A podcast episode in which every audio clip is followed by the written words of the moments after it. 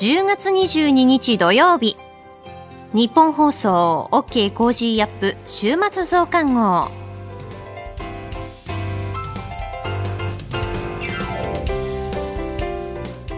ニッポン放送アナウンサーの新行市佳です。OK Cozy up 週末増刊号。今週の放送でセレクトした聞きどころ今後のニュースの予定を紹介していくプログラムです。番組後半は Cozy up コメンテーターがゲストと対談するコーナー。今月はジャーナリストの須田慎一郎さんと麗澤大学准教授で歴史学者のジェイソン・モーガンさんです。今週もお付き合いください。今週は特別企画政治経済安全保障 Cozy ダブルコメンテーターウィークと題してお届けしてきました。え連日コメンテーターがお二人ダブルで生登場。臨時国会から国内政局、物価高、エネルギー問題、中国、ロシア、北朝鮮、安全保障などなど、えがっつりと解説していただきました。え今週取り上げたニュース振り返っていきましょう。中国共産党大会が開幕。政府が原発の運転期間延長を検討。共産党大会開催中の中国で GDP 発表を異例の延期。国防部会と安全保障調査会の合同会議開催。旧統一協会被害者救済法案、与野党合意、今国会での成立へ。岸田総理21日からオーストラリア訪問。イギリスのトラス首相が辞任。こういったニュースを取り上げました。今週の聞きどころ、こちらもダブル。2パートプレイバックしてお届けしていきたいと思います。まずパート1ですね。10月18日火曜日にジャーナリストの佐々木俊直さん、峰村健二さんに解説していただいた共産党大会開催中の中国で GDP 発表を異例の延期というニュース。習近平氏の一強独裁のもと、経済政策に資格はないのか、え詳しく解説していただきました。それでは今週のプレイバック。共産党大会開催中の中国で GDP 発表を異例の延期。中国国家統計局は今日18日に発表予定だった7月から9月期の GDP 国内総生産や9月の各種統計の公表を延期すると発表しました。理由は明らかにされていませんが16日日曜日から始まった中国共産党大会の期間中の数値公表を避けた可能性もあります。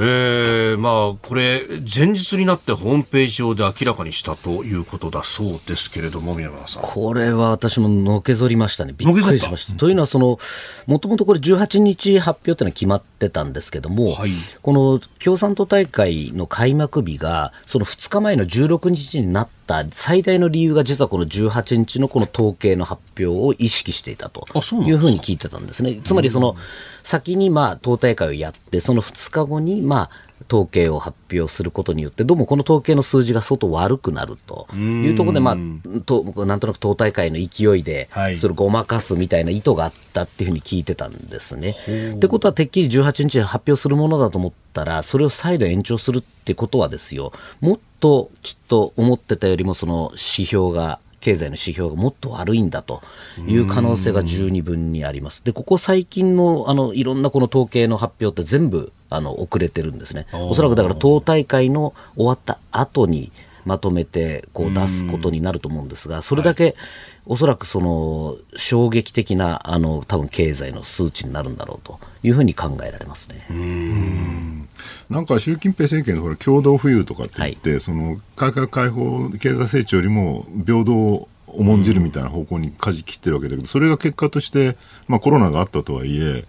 その成長がストップみたいな、ね、話になっちゃうと逆風になるんじゃないかと思うんですけど、その辺どうなんですか完全に逆風になってますね、うん、やはりその一番の中国経済のこのエンジンだったその民間企業ですね、うん、特にテック系とかアリババとか、はい、そういうところもどんどんその共同富裕という名のもとで叩いたわけですよね、それによってこう今、経済が失速している状況なんです。で今年の夏にあの北大河会議っていうあのいわゆる秘密会合なんかでもですね、長老たちが、えであの胡錦涛前総書記以下ですね、割とこうその経済政策についてはどうなってんだって、かなりこう、叱責を受けたという話が聞こえてきています。ってことを考えると、やはりその改革開放って、まあ、これまで中国のこの一番あの急成長を維持してきたこの改革開放と完全真逆のことをやってるということに対して、やっぱりその改革開放は捨てちゃだめだよっていう相当苦言を呈されたという話を聞いてますね。で結局その結果、あの北大会議が終わった直後ですね、あのナンバー2の李克強首相がすぐに広東省の深センに行って、まさにこれ改革開放の始まった土地に行って、て、我々は改革開放は決して捨てることはないんだと。言って、鄧小平のあの像をちゃんと拝みに行ったと。い。うところから見ると、これ、多分内外に向けて改革開放はまだ放棄しませんよ、だから経済心配しないでくださいねっておそらくメッセージだったんだろうと。いうふうに思います。これで習近平政権が揺らぐってことまでいかないですね。あのですね、これ、揺らぐのいろんな意味があると思うんですけども、習近平氏のこの一強独裁は揺らがないんですね。でだけど、これじゃあ中国の屋台骨であるその経済がどうなるかっていうと、これちょっとそこは分からないですね、揺らぐ可能性って十分あると思いますし、あとやはりこれ、ゼロコロナですよね、はい、ゼロコロナ、もともとそれで失速したところにこれ、ゼロコロナが来てますので、ゼロコロナからのこのリカバリーっていつ、そもそもこれ、党大会終わって解除するって言われてたのが、どうもそれが伸びそうな感じ維持するって言ってますよね。維持するしますね、でおそらく今、この集団免疫ができてない中でいうと、これ、解除ってなかなかできない状況なんですよね。となってくると、これ、ますますサプライチェーンとか消費の落ち込みっていうのになってくると、多分これ、想像ができないぐらいの経済の悪化になる可能性ってあると思います、ね、あいやそれこそこの7、9月期の GDP の数字っていうとまさにその上海なんかでゼロコロナでロックダウンして、はい。うん、都市封鎖して経済どーんと落ちたぐらいのタイミングですよね、はいはい、でしかもその上海のトップという人が李強という人でもともとその習近平さんの一の子飼いみたいな言われていてひょっとするとなんか次首相になるんじゃないのと国務総理にみたいな話も言われてましたけれども、もうないですね。それは、あの、総理ってことはまずありえないですし、そもそもその、ナンバーセブンのトップセブンにすら入れない、っていう話もあるぐらい、私は入るとは思うんですけれども、ぐらいもう今追い込まれている。つまりもう、このゼロコロナという自分の政策によってですね、はい、まあ、自分のこの支持基盤も危うくなる、自分の一番の子飼いも、えー、楽できなくなるっていう意味では、これ今、かなり今、習近平氏は辛い状況に追い込まれているというふうに思いますね。それがこう際立つような数字ってものは、この党大会中に出すわけには絶対いかないいかないですね、それでごめんなさいっていうわけにいかないですし、それこそあの誤りは認められないというそうですね、あともう一個気になってったのが、あの習近平氏の演説ですよね、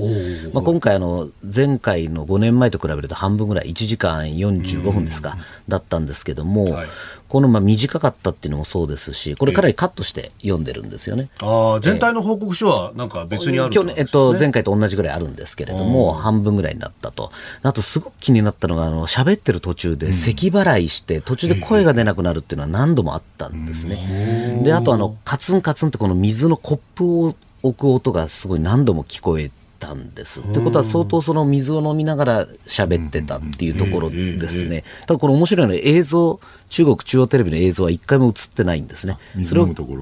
てないん。です。でそれをあのあの中国中央テレビの人間に聞いたらですね、映すなって指示が事前に出てたそうです。事前に出てた。ってことは結局やはりそのどうも体調的にその心配だっていうことを前提でそういう指示を出してるわけですよね。ってことを考えるとこれ健康不安説みたいなこともなりかねないとなってくるとこれいろんなこの3期目はおそらく3期目確定なんですけども、かなりこれいきなり船出からい。ろんなこうリスクを背負った船出になるんだろうなとえトップの健康状態って、まあ、それこそね、どこの国であっても結構トップシークレットですよ、ね、そうですね、あの排泄物なんか外遊行った時あの当時、えー、キム・ジョンイルさんですね、お父さん、キム・ジョンの、はい、彼なんかも本当にもうトイレの全部、あのそういう係がいるんですよ。あの排泄物を持ち帰る係っていうのがいて、はい、あれが全部 DNA とかあの健康状態とか弱点が分かってしまうので、持って帰るぐらいのそれ機微な情報ですよね。この間そういえば小泉悠さんが来た時に、はいプーチン大統領も G20 大阪の時は排泄物まで持ち帰ったみたいな話をね。なんかずっと同じコップ使ってたという話を聞きましたね。習近平、習近平もそうですね。あ、そうですか。ずっと同じマイコップです。独裁政権は同じなんですね、考えることそういうところを気にする。はあ、そうするとでも本当にのっぴきならないことになってきますよね。そうですね。これもし仮に健康不安説が本当で、まあ、政権が終わる可能性があるとしたら、その先ってなかなり天変地異みたいなことになりますなります。というのは、これあの、基本的に中国、うん、あの特に鄧小平以降っていうのはずっとこの集団指導体制で、ナンバー2がすでに分かるように、こう、フォーメーションを組んできたんですね。何かあった時はそのナンバー2がしっかりこう、支えるっていう仕組みになってたんですが、今いないんですよ。それが後継者、一強、完全一強なので、これ何かあった場合っていうのは多分想定しちゃいけないというか、想定してないというか、しちゃいけないシステムになってますので、これが多分最悪のシナリオはそこですよね。大混乱になる大混乱しかないですね。逆に今度いろんなこのチャイナリスクって言われてたのは、例えば台湾有事とかいろいろ言われてますけども、この後継がうまくいかなかった、いかなくなるリスクっていうのも今度日本は考えなきゃいけないと。何が起きるか分かんない、ね、分からないですね。いきなり台湾有事がに踏み込む可能性って逆にあるですね。ねまあ、この国自体がなんか変なことになってで核兵器とミサイルあんだけ持ってますから、それ誰がコントロールするんだみたいな事態にはなりかねないってことも考えなきゃいけないくなってくるでしょうね。一強だから安定するというもんでもない。一強ゆえですね。一強ゆえにその一強が崩れた時っていうのが一番このダメージが大きいってことですよね。まあ、一強の象徴みたいに、その今回江沢民氏がいないとか、はい、そこ誰かの不在みたいなところがクローズアップもされてましたけど、その辺で気になるところってありましやはり今回、江沢民氏がいなかったっていうのは、これ、大きなニュースですね、で複数の関係者に聞くと、やはり体調がどうも優れないらしい、あのもう3、4回重篤説っていうの出てましたので、まあ、それを裏付ける形だったっていうのが一つと、うん、じゃあその江沢民の席、うん、あのあの習近平の隣なんですけども、そこに座ってたのは実は胡錦涛氏だったんですね。で彼がこうなんかいろいろこう喋ったりとかしてたのを見ると、はい、江沢民に代わって今こう胡錦涛が今度の、えー、引退幹部の中では力を持ってていくんだろうなということが、あの開幕式の場面からはあの分析できますね。まあ本当、ここの変化っていうのが日本に対してえらい影響になりますもんね。本当にえらい影響になります。ロシアとの関係も考えればね、どうなるのかよくわかんないですね。そうですね。えー、今日このおはようニュースネットワーク中国共産党大会、まあ、特にねその初日についての分析さらに経済についてというところをお話しいただきましたさあ、そしてもう一つパート2お聞きいただきます。10月21日金曜日に前統合幕僚長川野勝利さん、国際政治学者細谷雄一さんと取り上げた国家安全保障戦略の改定というニュース、反撃能力、敵基地攻撃能力のあり方について詳しく解説していただきました。それでは、プレイバックパート2。国家安全保障戦略の改定。自民公明両党は今週水曜日に実務者による協議の初会合を開き政府が年末までに改定する外交防衛の基本方針国家安全保障戦略について意見を交わしました。自民党は中国を安全保障上の重大な脅威であることを明確にすべきだとしていますが公明党は表現の見直しについて慎重な姿勢を示していて今後は中国の位置づけも焦点となる見通しです。えーまあ、中国の位置づけ、もう目の前でってことを考えると、まあ、ここが本当にポイントになってくるというところなんですが、なかなかここの議論が 聞こえてこなかったというところがあります。えー、菅さん、現場でご覧になり続けていらっしゃいましたが、これ、どう考えますか、あのー、やっぱり今回、国家安全保障戦略、まあ、改定ですよね。はい、で、それはやっぱり日本の今、置かれている安全保障関係、非常に厳しくなったということなんですね。したがって変えな変えざるを得なくなったということ。ではい、でそのやっぱ最大のやっぱポイントになるのは、やっぱ台湾海峡をめぐるですね、やっぱ緊迫度が今増しているということなんですよね。はい、まあ、それをどう捉えるかということで、やはりここはあの国の意思を内外に示すわけですから、はい、あまりなんですかね、こうえな何書いてかよくわからないとかね、読んでてこうオブラート積んだというようなことではなく、やっぱりそこは割合こう明確にですね、うん、あの中国の脅威をこう捉えるので、したがって日本はこういう方向の防衛力を整備すべきだというような、まあ、まあ、国民に分かりやすいあの国家安全保障戦略を打ち出していただきたいなと思いますよね。はい、いかがですか？あの私あの、2013年、前回の9年前の時には、安倍政権で、はい、あの安保婚と言われている安全保障と防衛力を考える懇談会の有識者がいいんで、はい、まさにその策定に、まあ、末席であの加わらせていただいたんですけども、まあ、10年前はですね、はい、あのアメリカ、オバマ政権で、実は安倍政権の日本が国際社会の中で、ある意味では最も中国に強硬というふうに見られてたんです。あの、アメリカは非常に中国と米中で協力する。EU も非常にある意味では経済的に、まあ、中国依存が強まってましたから、で、今10年経ってみると、はい、実はアメリカとヨーロッパと日本で一番日本が実は中国に対してソフトって印象なんですよね。で、これ国際社会がやっぱり中国の認識がガラッと変わった。まあ、インドでも大きく変わりました。で、この日本の中で、この10年の変化、を強調している人と変化をあまり見ない人でかなり中国の認識があの分裂していると思うんですね。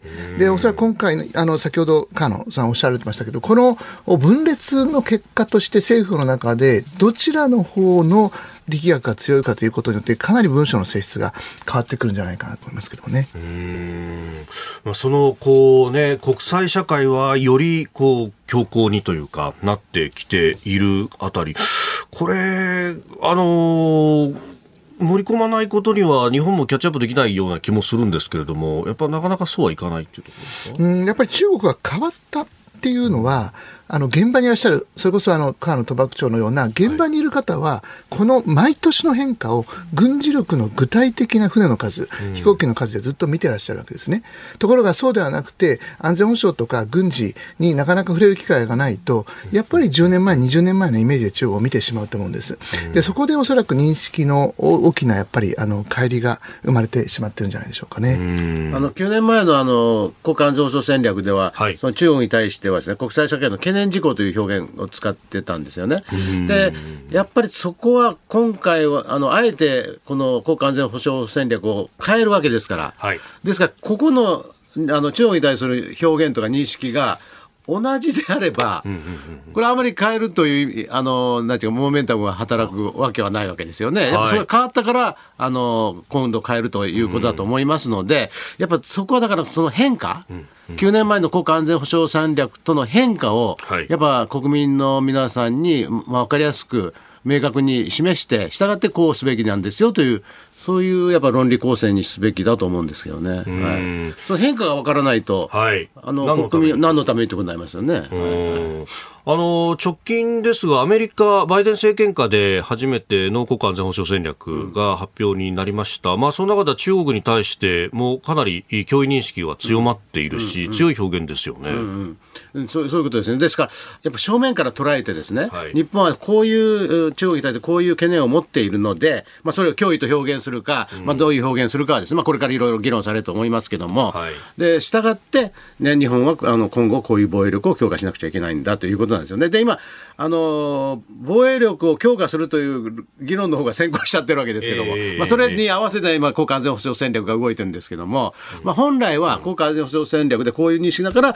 まあ、あの防衛力をこう強化しなくちゃいけないんだと、こういう組み立てになると思うんですけども、まあ、でもここはですね、まあ、いろんな政治日程とかそういうのもありますから、はい、まあ、それは、まあ、あの今、防衛力強化の方針を打ち出して、そしてそれ、これ安全保障戦略を作るということでもいいと思いますけども、これがマッチングしてないとですね、はい、やっぱりおかしなことになっちゃいますよね。だからそこは、あの、まあ、政府の方で、まあ、これから議論を深められて、まあ、あの、こう、与党の協議ありますよね。えまあ、公明党さんの、まあ、考えもあるでしょうから、そこは、まあ、これから議論を深めていかないんだと思いますけども。はい。うん。まあ、これね、あの、その、まさに何を装備するか、そういうような議論が先行しているようなところと、うん、あと、防衛費をどう増やすかみたいな議論ばかりが、うん、先行しているようなところがありますけれども、やっぱり、こう、大元の部分が変われば、現場は意識も含めて変わってきますか？あ、それは変わります。はい。はい。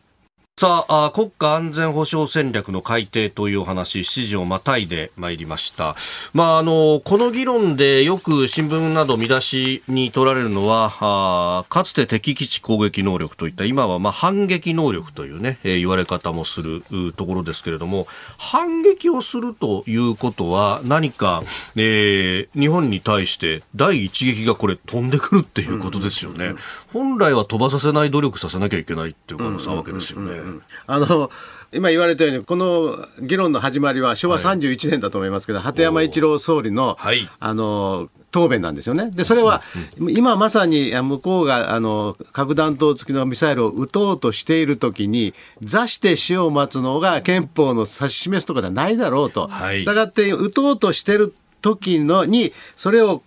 を攻撃したとしても、これはやっぱり自衛の範疇に入るという、もうこれはもうあの政府の公式見解として出てるわけですよ、はい。ただ、政策的にそれを今まで取らなかったっていうことなんですよね。でですから、この反撃能力という言葉を、まあ、反撃能力か打撃力か攻撃力か、まあ、いろいろ言い方あるんですが、この反撃力は今、確かあの自民党の安全保障調査会の方で、この言葉で統一されたと思うんですけど、はい。それはやっぱりあの先制攻撃という、その印象を与えないように、しかしながら、反撃能力だからといって、一発食らった後だけしか、あのできないという意味ではなない反撃力で、ちょっと分かりにくいんですけど、だってそこはあのまさに撃たんとしてる時もうこれはもう、要するにもうまさにもう向こうが攻撃を仕掛けてきたという認識で、でそれでなおかつに、こちらから先制攻撃ではありませんという、はい。やっぱりあの強調するう言葉として、まあ、反撃力ということで、え決してその反撃力だからといって、一発受けて受けないとやっちゃいけませんよということではない。ということですね、これは。はいまあ、定めて国内向けあロジックというところになってくると。そういうことですね。うんでも先ほどのね、議論の中で、まあ、脅威認識として中国をどう見るかってところなんですが、その具体的なところで、あの、中距離の弾道ミサイルも含めて、もうすべての日本の都市はもう射程に中国に対して入ってる。ところがこの反撃能力の話をしたりするときには、必ず北朝鮮がどうのっていう話ばっかりで、これ本丸の中国が話の中に乗ってこないような気がするんですけど、細谷さん。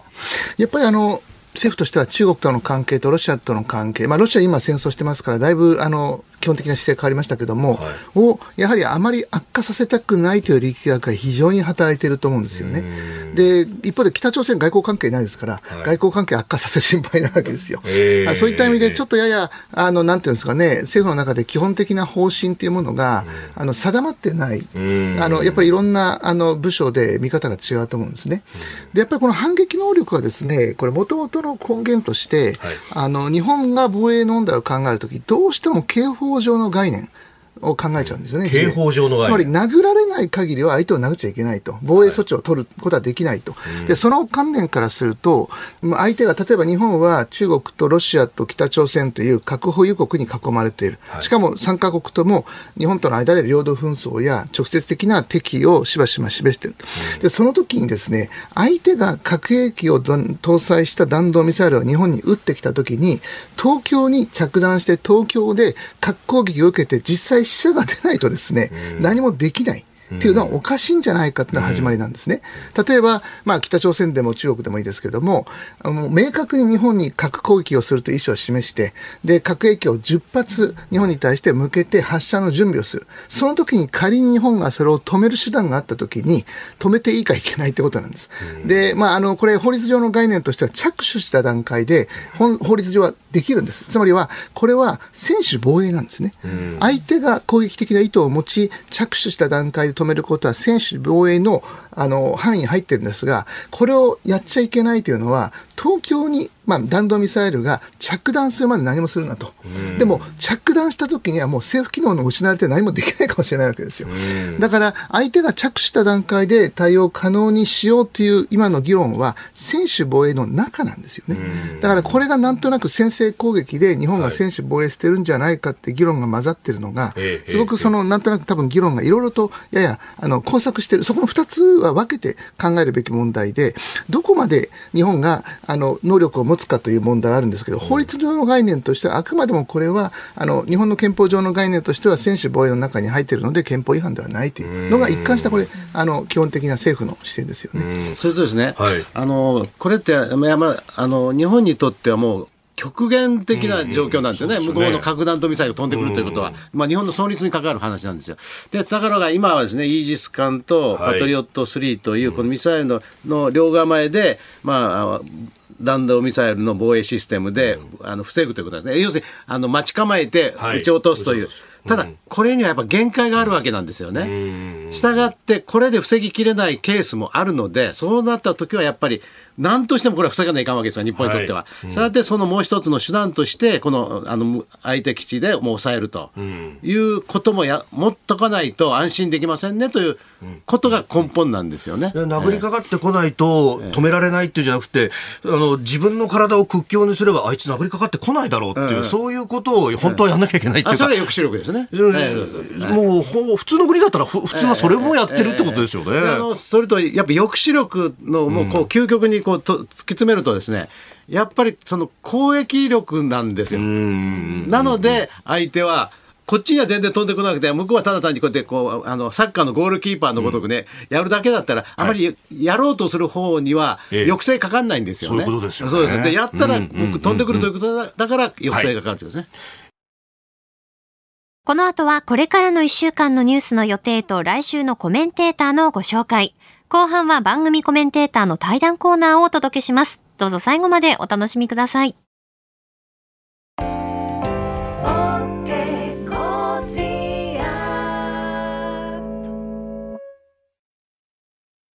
自分よし、相手よし、第三者よし。この三方よしの考え方は、より良い人生を築くための重要な指針です。モラロジー道徳教育財団は、ビジネスリーダーのための経営誌、月間三方よし経営を発刊。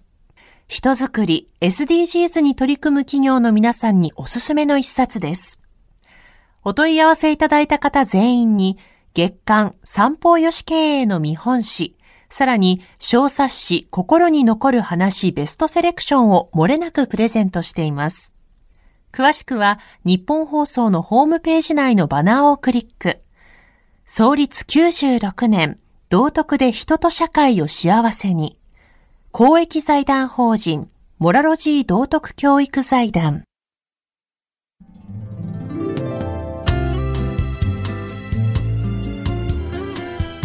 OK Cozy up 週末増刊号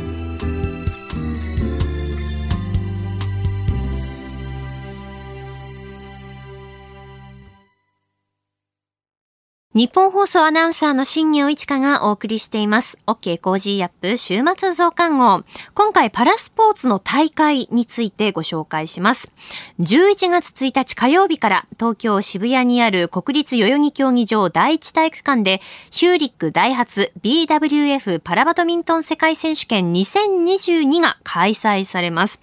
2年に一度開催される世界選手権が東京パラリンピックと同じ会場、国立代々木競技場第一体育館で開催されます。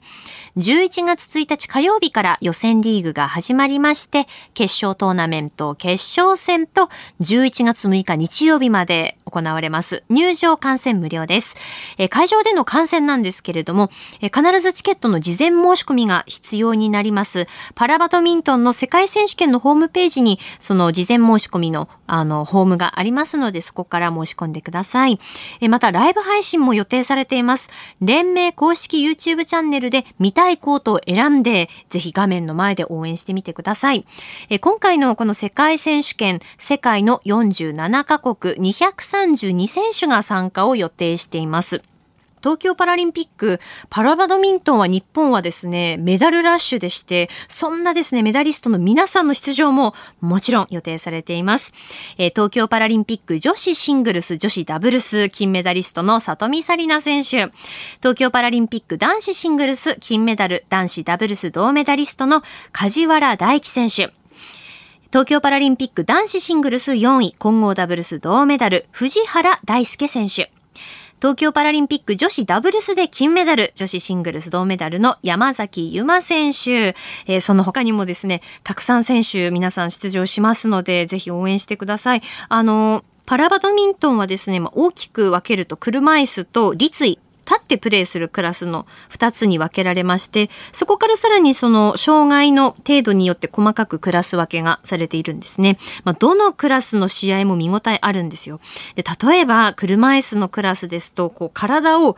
エビ反りのようにこうぐっと反ってシャトルを打つんですよね。で、その車椅子を操作しながら、ラケット握って、で、シャトル打つので、爪をその車椅子にこうぶつける機会が多いそうで、あの、先ほどご紹介した女子シングルス、女子ダブルス金メダリストの里見紗里奈選手や、えっ、ー、と、ダブルス金メダリスト、シングルス銅メダリストの山崎由馬選手は、いつもですね、この試合の時に爪の保護も兼ねて、可愛いネイルもしていてですね、まあ、今日はどんなネイルなんですかっていう質問もよく記者から飛んでいたりします。あの、東京パラリンピックの時は、里見紗里奈選手と山崎由馬選手選手の、えー、ダブルスの試合を私取材してたんですけど、あの、山崎由馬選手は多分金メダルを取るぞっていうその気持ちも相まってだと思うんですが、金色のネイルをしていたのが 印象的でしたね。えー、ぜひ会場で、そしてオンラインでご覧ください。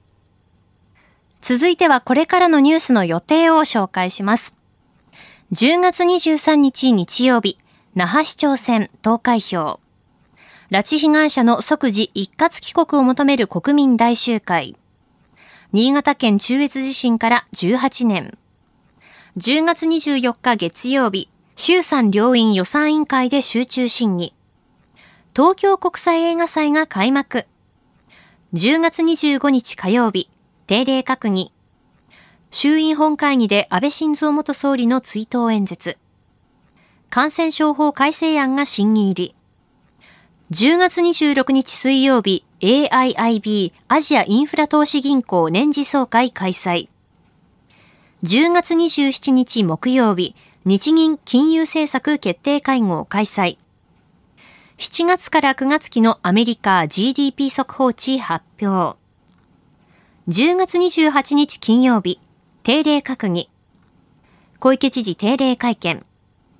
日銀黒田総裁が会見。9月の有効求人倍率発表。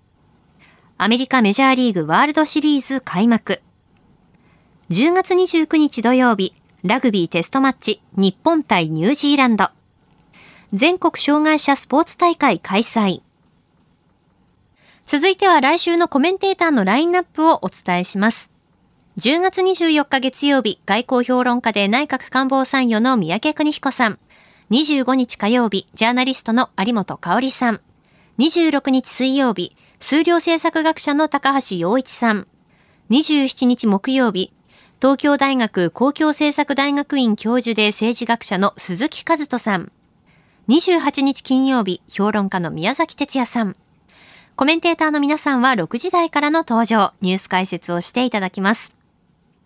この後は、 Cozy up コメンテーターがゲストと対談するコーナー。ジャーナリストの須田慎一郎さんと、麗澤大学准教授で歴史学者のジェイソン・モーガンさんです。今回が最終回になります。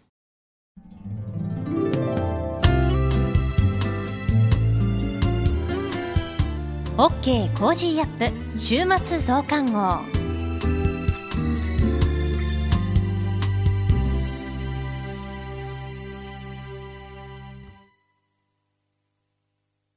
道徳って何だろう？思いやりって必要なの？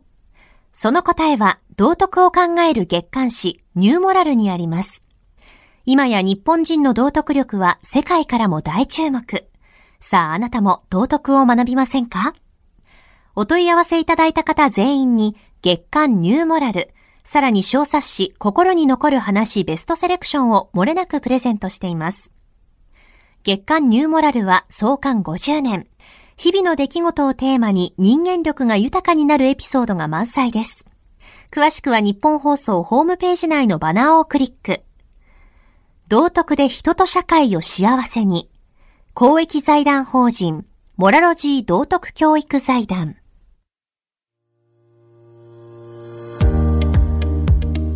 ジャーナリストの須田慎一郎です。この配信は日本や世界を取り巻く様々な課題を掘り下げる対談番組です。今回のお相手は、麗澤大学准教授で歴史学者のジェイソン・モーガンさんです。よろしくお願いします。よろしくお願いします。今回の対談では日本国憲法の改正をテーマにお話を伺っていきます。ここまでモーガンさんの考える憲法改正について伺いましたが、改めてモーガンさんはどのような改正が必要だと考えてますか？はい。あの、まあ正直なところ改正よりも今の憲法をちぎって、はい、あの、今までの、まあ、80年間をもう一度考えて、うん、であと日本ってどういう国かを確認してから、はいはいまあ、憲法を書くかどうか、も考えて、あの、まあ、不分憲法もあり得るじゃないかと思いますし、はいはいうん、あの、イギリスも不分憲法ですし、で、ね私の考えでは、あの、日本っていうのは定義できないですし、まあ、そんな長い歴史を持っている国は、あの、紙一枚で、あの、まあ、枠組みを作ることは無理ですので、まあ、憲法なし、または、まあ、例えば、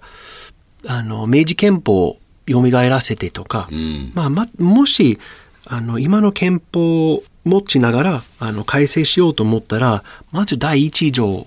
を改正してから、うん、あの、スタートした方がいいんじゃないかと思っております。うん、いや、しかし、ちょっと今の話は目から鱗というかですね、はい、ちょっと、また、あのびっくりするような気づきというんですか、はいはい、気づかされましたね。つまり、まあ、イギリスもそうであるし、不文憲法、つまり明文化されていない憲法、はい、イギリスは憲法ありませんからね。だから、えー、日本にとって憲法改正が必要かどうかっていうことよりも、その精神性と言ったらいいんですかね、その考え方、あるいは生き方と言ったらいいんですかね、まあ、そういったのは非常に重要なんだから、別にその明文化された憲法の改正にこだわる必要はなくて、場合によっては、その明文化されてないところを、えー、どう、えー、作っていくのかっていうところが非常にこう重要だと。その中でも一番ポイントは、えー、第一の天皇制、まあ、天皇のあり方ということでしょうね。はい、はい、おっしゃる通りです。あの、憲法が必要っていうのは多分、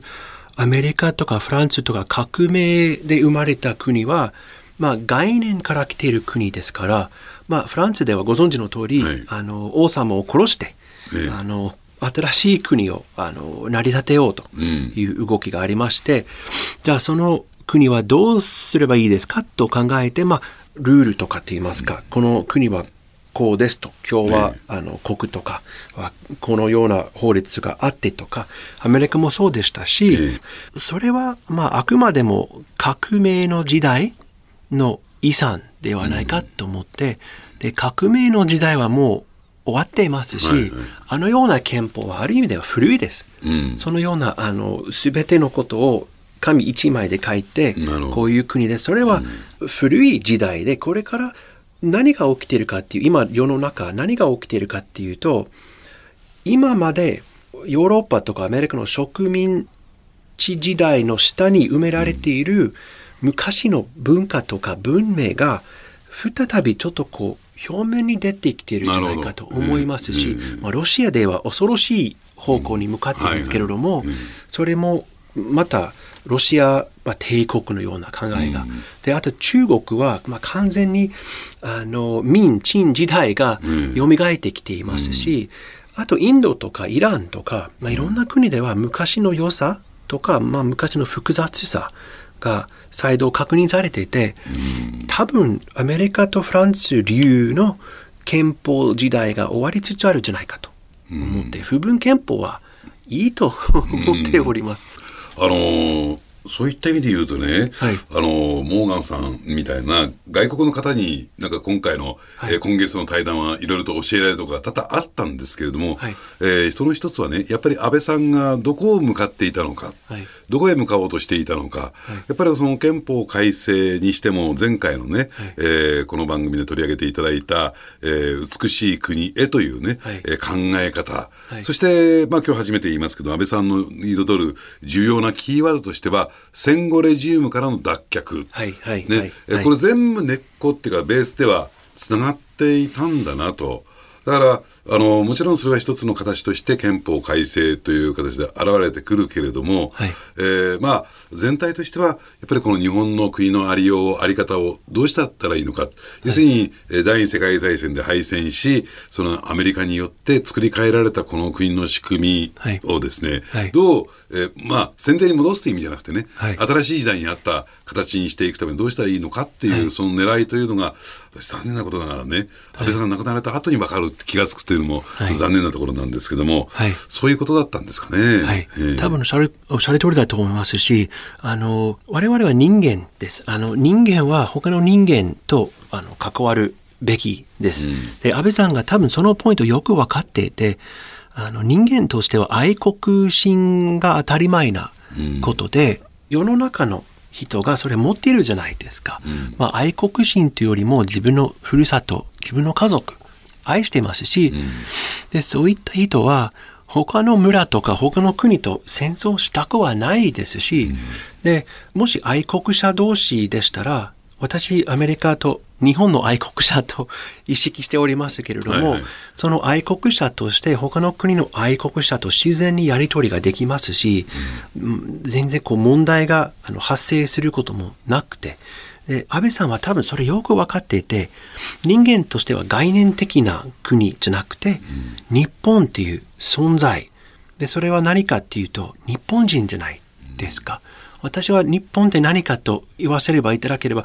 日本人じゃないかと思って、うん、で日本人はやっぱりその美しいマナーとか美しい日常的のあり方が、それは日本のほとんど全てじゃないですか、そこからスタートすればまあ国の何て言いますかね再生が十分あのあり得ると思いますし多分安倍さんはおっしゃる通りその基本的なベースからスタートしようとしていたじゃないですか、うん、そしておそらくそのきっかけを作るための、はい、えー、憲法改正の議論だったのかもしれないです、えー、かもしれないです。はいだからそこまで考えて、やっぱりこの憲法と向き合って、憲法改正と向き合っていく必要があるし、はい、繰り返しになるけども、やっぱり9条がどうだとか、あるいはそれ以外の、えー、選挙制度がどうだとか、はい、参議院がどうだとかっていうところにも問題があるわけじゃなくて、はい、その根底のところをどう作り変えるかっていう、ね、そうなんです。今、あの、おっしゃったことは考えたことないですけれども、もしかしたら安倍さんが、やっぱりこの項とかこの条とかじゃなくて、憲法全体を見てほしかったかもしれないです。で、どれだけおかしいものをちょっと気づいてほしかったかもしれないですね。うんじゃあ逆にこの憲法改正が実現できたならば、はい、まあその刑事上というか形の上ですけどね、はいはい、日本は変わりますかね？どうですか？そうですね。あの憲法から変わるとはちょっと思いません、うん、人の心から変わると思いますし、うん、人の心が変われば憲法が自然にまあいらないと多分皆さん思うかもしれないですし改正したいと。うん実はあの先先月ですか、うん、あの柏市内で演説をしたんですけれども、えその後憲法改正についての演説ですけれども、えその後演説にちょっと間に合わなかったですけれどもお伺いしたいという方が私に来て、え。あの憲法改正どう思いますかと私は早くあの改正した方がいいと思いますよと言ったら、うん、あの方女性の方ですけれども私は昔リベラルでしたが、うん、やっぱりウクライナの戦争を見て、ちょっと目から鱗って言いますか、あの、怖くなりまして、やっぱり憲法改正必要じゃないかと。うん、日本を守ってくれる人はいるのかなと思って、リベラルが周りの国の状況を見て、明日は我が身と思って、はい、それがあれば、多分自然に今の憲法がおかしいと考えてくるんじゃないかと期待しております。うん。そういう流れの中でね、仮にこれ、憲法改正が実現できたら、まあ、とりあえずできるかできないか別としても、岸田総理もですね、はい、えー、憲法改正に対しては、えー、発言としてはかなり積極的な発言をされてます。はい。はい、じゃあ、えー、憲法改正が実現したときに、日本とアメリカの関係ってこれどうなりますか？これがとても複雑なところで、まず私があのやってほしいなのは、うん、まず大統領が日本に来て、で、広島、長崎、東京に来て謝ってほしいなんですよ。謝らなければ何も始まらないと思います。大虐殺をやったこと、うん、あとはあの戦後の精神的の解体やったこと、うん、80年に近く属国させたこととか、うん、あの日本に対する嫌悪を煽ったこと、うん、その全てを謝ってほしいなんです。でそこから本当に反省してから、まあ、新しく友好関係が築けるかもしれないですけれども、今までのアメリカではちょっと、あの、これからとの関係がちょっと期待できないと思っておりますし、だってその戦争は、まだ終わっていないじゃないですか。その戦争の遺産がまだたくさんありますし、まあ、あの北朝鮮と韓国があることもその戦争の遺産ですし、まあ、あの北方領土も、はい、あの戦争の遺産ですし、うん、アメリカが日本に対してやったことを謝ってほしいです、うん、そこから、まあ、考えたいと思います、うん、3年間ぐらい奴隷制度とか、ネイティブアメリカに対する、まあ、大虐殺とか、まあ、あとは戦争でやったこととか、アメリカの国民が、やっぱり我々の帝国が衰退することにつれて、やっぱり歴史に対するの真心がちょっと増える、増えてきてるんじゃないかと。やっぱり昔認められなかったことをちょっと認められるようになり、まあこれからその過程が続くんじゃないかと思います。アメリカにとっても日本が、日本にとってももちろんアメリカが非常に大事なというか、書くことのできない、えー、パートナーであることはこれ間違いありませんからね。はい、えー、そのあたりで、えー、両国がですね、いい関係になれば、さらにえー、成長していくことができるのかなと思います、ね、そうです。その点でも、あの、安倍さん評価しております。もっとこう、アジアを大切にしようとする安倍さんは、うん、やっぱりアメリカとの関係を大切にしながら、もっと世界と、うん、あのアメリカ経由だけじゃなくて、えー、日本主権を持って一つの国としてあの全世界とあの、まあ、友好関係を築こうとした安倍さんも高く評価したいと思います。うんはい今月は、麗澤大学准教授で歴史学者のジェイソン・モーガンさんにお話を伺いました。本当にどうもありがとうございました。ありがとうございました。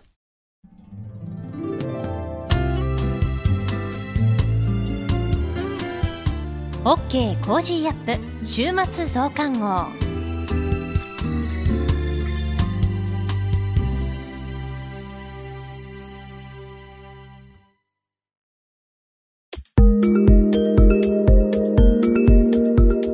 あなたと一緒に作るニュース番組、ニッポン放送飯田浩司の OK Cozy up。平日月曜日から金曜日朝6時から8時までの生放送でお届けします。ぜひ FM 放送、AM 放送はもちろん、 radiko や radiko のタイムフリーでもお楽しみください。OK Cozy up 週末増刊号。ここまでのお相手は、ニッポン放送アナウンサーの新行市佳でした。